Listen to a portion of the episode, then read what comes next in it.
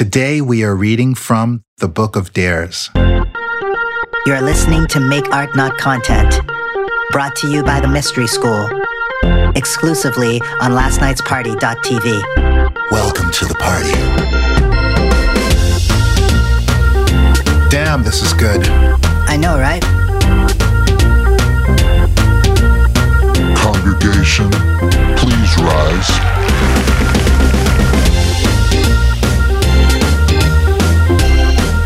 Sheila, Yeah? give me some of that Oberheim Prince funk. I could do that. Ooh. Uh, uh. Right. Wow. Damn. Hear me now. I have a theory about yoga classes. I'm talking about the ones that they have at the gym that's a different instructor every time. The way I like to look at it is that whatever teacher you get that day Four more. Three more. is probably the teacher that you need. So if they come in and they're like namaste and the class is easy street, then that's probably the gentle touch that the gods decided to grace you with that day. Mm-hmm. But if the instructor comes in and treats the whole affair like you're in some army boot camp Take a big inhale. Almost there. and makes you hold poses extra long and even comes by to adjust your posture until you feel like a broken twig, So let me guess. That's exactly what the doctor ordered? correct. Now, remember that teen sensation, Rebecca Black? She had that hit song called Friday that everyone hated so much, Oh my god, I hated that song. but that also became the biggest song of the year. Well, the reason Friday became a viral sensation isn't because it was bad. it was bad. bad songs come out every day.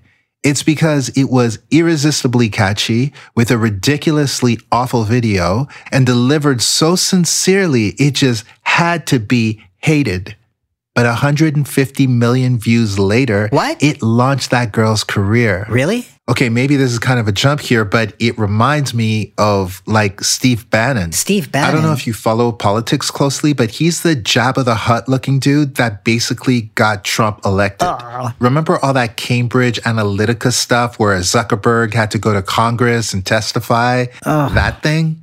Well, Steve Bannon was the mastermind behind stealing all of our data on Facebook and then using it to spread misinformation to influence the election. Mm. And I guess it worked.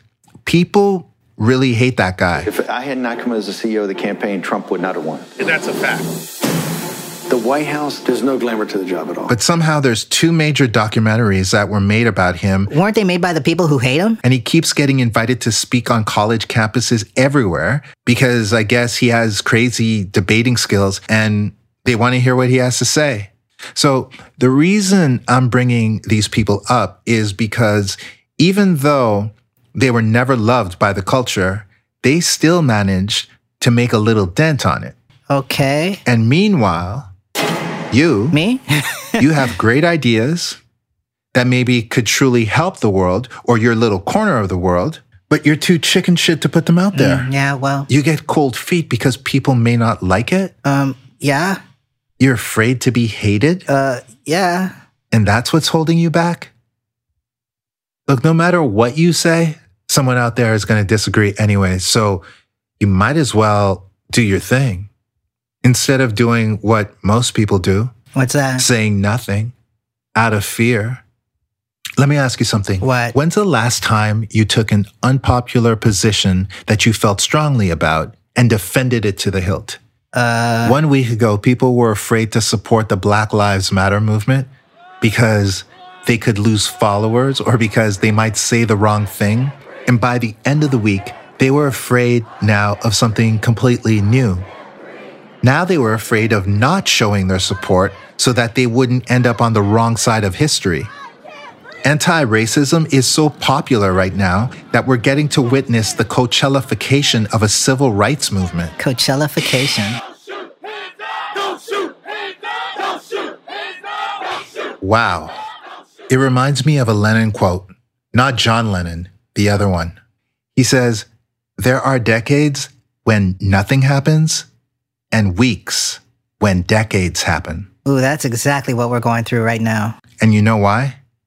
It's that rare moment when masses of people stop being motivated by fear, but instead they get motivated by their actual values and convictions, and they're even prepared to pay a price. You get enough of these people, and things can truly tip over. And then there's a small window of collective social bravery. But fear is a motherfucker. Ooh, it is. It's coming back. I was watching the first episode of Lost the other day. No clue why. But, anyways, I had totally forgotten about that super deep conversation between Jack and Kate when she's stitching him up. It's the one where she asks him, How come you're not afraid of anything? Do you remember what he replied? no. I just made a choice. I'd let the fear in, let it take over, let it do its thing, but only for five seconds. That's all I was going to give it. So I started to count. One, two, three, four, five. And it was gone. Lost lasted six seasons. But if you're a creative person and you're looking for a more realistic way of dealing with your fears, like your fear of strangers or your fear of doubling down on yourself or your fear of what other people might think. I know I gotta practice putting myself in situations that make me afraid. Yes, willfully put yourself in social situations where you stand a chance of being judged or rejected. Situations where there's no way for you to predict the outcome. It's so hard though. Invite some chaos into your life. At a certain point, you become so enthralled with all the possibilities of amazing outcomes and going home with a story that you forget the potential negatives. Hmm, It's just like you're watching a movie. that's cool. You're on the edge of your seat, but it just happens to be your own life that you're taking part in. It's really cool. Sheriff, he's over here. Of course, if you've never done it, you'll have to take my word for it. But that's not as fun. I'm telling you, facing your fears ends up trickling into everything you do. That's why before you can disrupt the culture or disrupt whatever your industry is or disrupt the competition like people like to say these days, you have to learn how to disrupt yourself. There's this sick, sick book called Owen Meany and meanie. that I read when I actually used to read. The reason I find it so genius is because it's about this kid that engages in all this strange behavior while he's growing up. He's always practicing these weird habits and putting himself in crazy situations, and all the neighbors and his friends think that he's just crazy. And at the end of the book, oh, it's so beautiful. Tell me. And I can't ruin it for you in case you read it one day, but let's just say everything he practices throughout his life comes together at the end in a tragic but incredible way. So I guess what I'm saying is don't be afraid to ruffle some feathers. Incredible people make normal people uncomfortable. Ain't that the truth? When has following the majority ever led to self actualization? like never? disrupt yourself.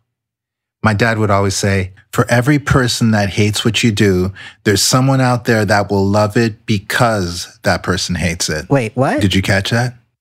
Let that sink in, especially if you're a creative. Say it again. For every person who hates what you do, there's someone out there that will love it because that person hates it. Hmm. Practice doing things that scare you. Get comfortable with opposition. Get comfortable with rejection. Develop that muscle now. It'll change your life. But don't take my word for it. Go and experience it yourself. Embrace every obstacle that gets thrown in front of you, including the fucked up yoga instructor you get in class today. Next time that alarm goes off in your head warning you not to take a chance or asking you to bypass the more difficult option, hit the snooze button on that lame behavior. I know everyone around you is telling you it's okay, it's okay. Fuck them. Because that's the way they were taught to be supportive. You know, telling you things are all right even if you're sucking. They're not all right. Well, consider this podcast today as coming from a real friend that will always remind you never to settle for the lesser version of yourself. In the words of the gladiator, one day that day may come, but not yet. Not yet.